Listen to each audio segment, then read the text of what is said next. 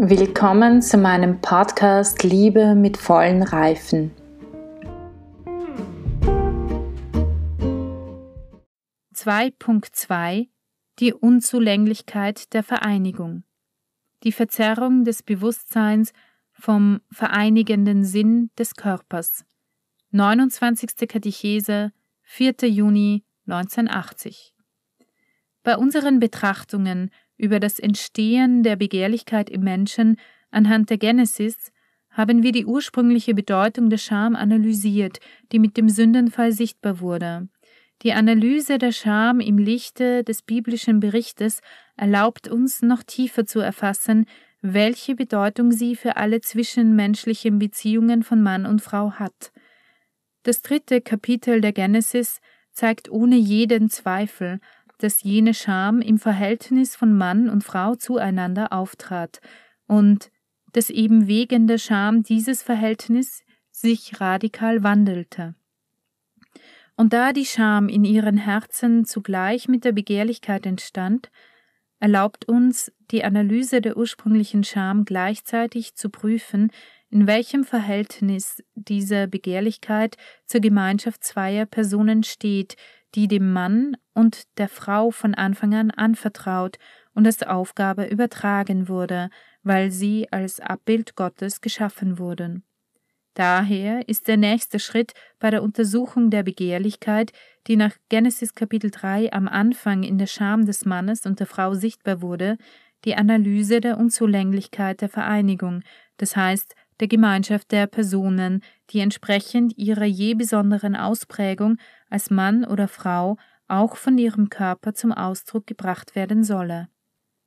Vor allem also diese Scham, die nach der biblischen Erzählung Mann und Frau veranlasst, ihre Körper und im Besonderen das, was sie geschlechtlich unterscheidet, voreinander zu verbergen, beweist, dass die ursprüngliche Fähigkeit, sich einander mitzuteilen, von der Genesis Kapitel 2 Vers 25 spricht, zerstört wurde. Die radikale Änderung der Bedeutung der ursprünglichen Nacktheit lässt uns negative Veränderungen im gesamten interpersonalen Verhältnis zwischen Mann und Frau vermuten. Diese gegenseitige Mitteilung des Menschen selbst durch den Körper und durch seine Männlichkeit und Weiblichkeit, welche im vorangehenden Abschnitt der jachwistischen Erzählung ein so starkes Echo hatte, wird in diesem Augenblick erschüttert. Es ist, als ob der Körper in seiner Männlichkeit und Weiblichkeit nicht mehr länger frei von Argwohn sei als die Grundlage der Gemeinschaft von Personen, als ob seine ursprüngliche Funktion im Bewusstsein des Mannes und der Frau angezweifelt würde. Die Schlichtheit und Reinheit ihres ursprünglichen Erlebens, die eine einzigartige Fülle der Selbstmitteilung aneinander ermöglichen, gehen verloren. Natürlich teilten sich die Stammeltern auch weiterhin durch ihren Körper, seine Bewegungen, Gesten und Ausdrucksweise einander mit, aber ihre einfache und unmittelbare Selbstmitteilung, die aus dem ursprünglichen Erleben der gegenseitigen Nacktheit kam, ging verloren. Fast unerwartet erhob sich in ihrem Bewusstsein eine unüberwindliche Schwelle, die durch ursprüngliche Selbsthingabe an den anderen begrenzt, die im vollen Vertrauen auf alles, was die eigene Identität und zugleich Verschiedenheit als Mann und Frau ausgemacht hat, geschah. Der Unterschied zwischen männlichem und weiblichem Geschlecht wurde jäh empfunden und als Element des Gegensatzes der Personen verstanden. Das bezeugen die knappe Formulierung in Genesis Kapitel 3 Vers 7. Sie erkannten, dass sie nackt waren, und der unmittelbare Kontext. Das alles gehört auch zur Analyse des ersten Auftretens der Scham.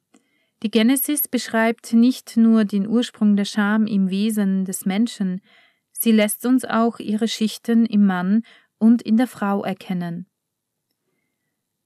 Den Verlust der Fähigkeit zu voller gegenseitigem Selbstmitteilung, der sich in der sexuellen Scham äußert, lässt uns besser den ursprünglichen Wert des Empfindens für den einigenden Sinn des Körpers begreifen. Man kann den Verlust dieser Fähigkeit, das heißt die Scham, nur von der Bedeutung her verstehen, die der Körper in seiner Weiblichkeit und Männlichkeit zuvor für den Menschen im Zustand der ursprünglichen Unschuld hatte. Diese einigende Bedeutung gilt nicht für die Einheit, die Mann und Frau als Eheleute darstellen, indem sie durch den ehelichen Akt ein Fleisch werden, sondern gilt auch für die Gemeinschaft der Personen selbst, die im Geheimnis der Schöpfung die eigentliche Dimension der Existenz des Mannes und der Frau war. Der Körper in seiner Männlichkeit und Weiblichkeit bildete die spezifische Grundlage dieser personalen Gemeinschaft.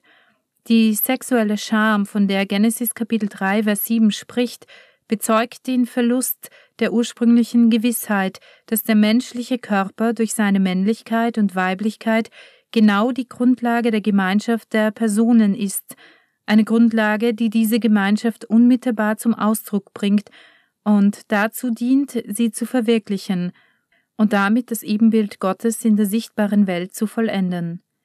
Das Bewusstsein der beiden hat im weiteren Kontext von Genesis Kapitel 3 mit dem wir uns noch beschäftigen werden, starke Wirkungen.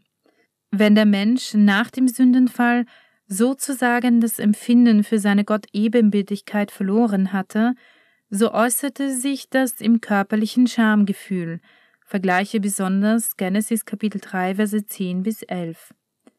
Die Scham, die das gesamte Verhältnis zwischen Mann und Frau erfasste, zeigte sich im Verlust des Gleichgewichtes des ursprünglichen Empfindens des einigenden Sinnes des Körpers, das heißt des Körpers als spezifische Grundlage der Gemeinschaft der Personen.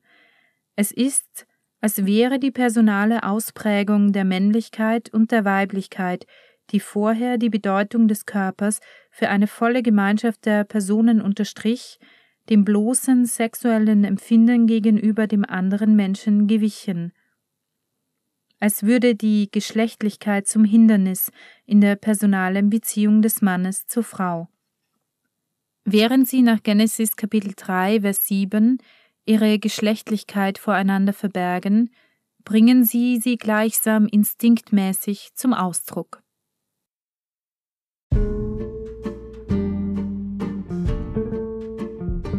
Mittlerweile ist das Hörbuch fertig und ich vertreibe es als USB-Stick. Wer Interesse hat, alle Katechesen auf einmal zu bekommen und nicht fünf Jahre warten zu wollen, bis ihr alle Katechesen gehört habt, kann mir gerne eine E-Mail schreiben. Ihr findet meine E-Mail-Adresse im Anhang.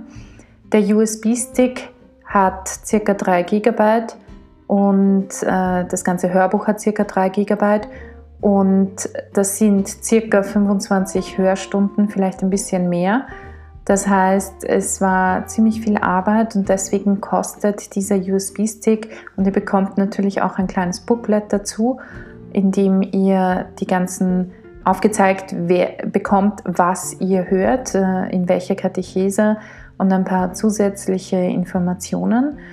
Und deshalb kommt auch der Hörstick, Hör-USB-Stick derzeit auf 60 Euro. Und wenn ihr an einem Stick interessiert seid, bitte schreibt mir eine Mail. Ich gebe euch die Kontaktdaten in, unten in den Show Notes und äh, dann schicke ich euch eine Rechnung und dann schicke ich euch auch den USB-Stick. Und ich wünsche euch ganz viel Freude mit dem Hörbuch.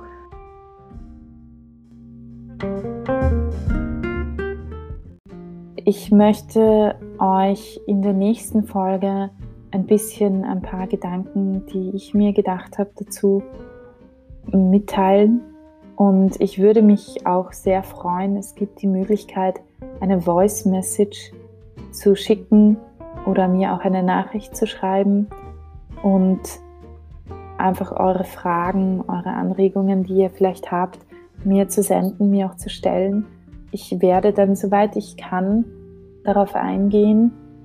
Ich bitte euch einfach, ähm, ja, ich würde mich sehr, sehr freuen, wenn ihr euch melden würdet und wenn ihr Fragen habt, diese auch zu stellen, auch gerne Anregungen ähm, oder Dinge, die ihr nicht versteht.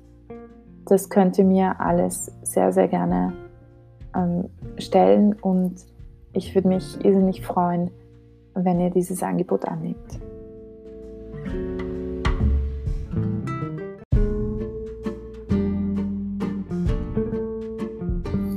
Damit wünsche ich euch heute noch einen wunderschönen Tag. Genießt ihn so sehr ihr ihn genießen könnt.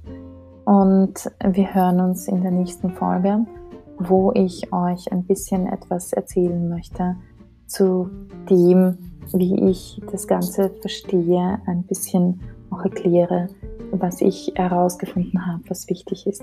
Also bis zum nächsten Mal, eure Barbara.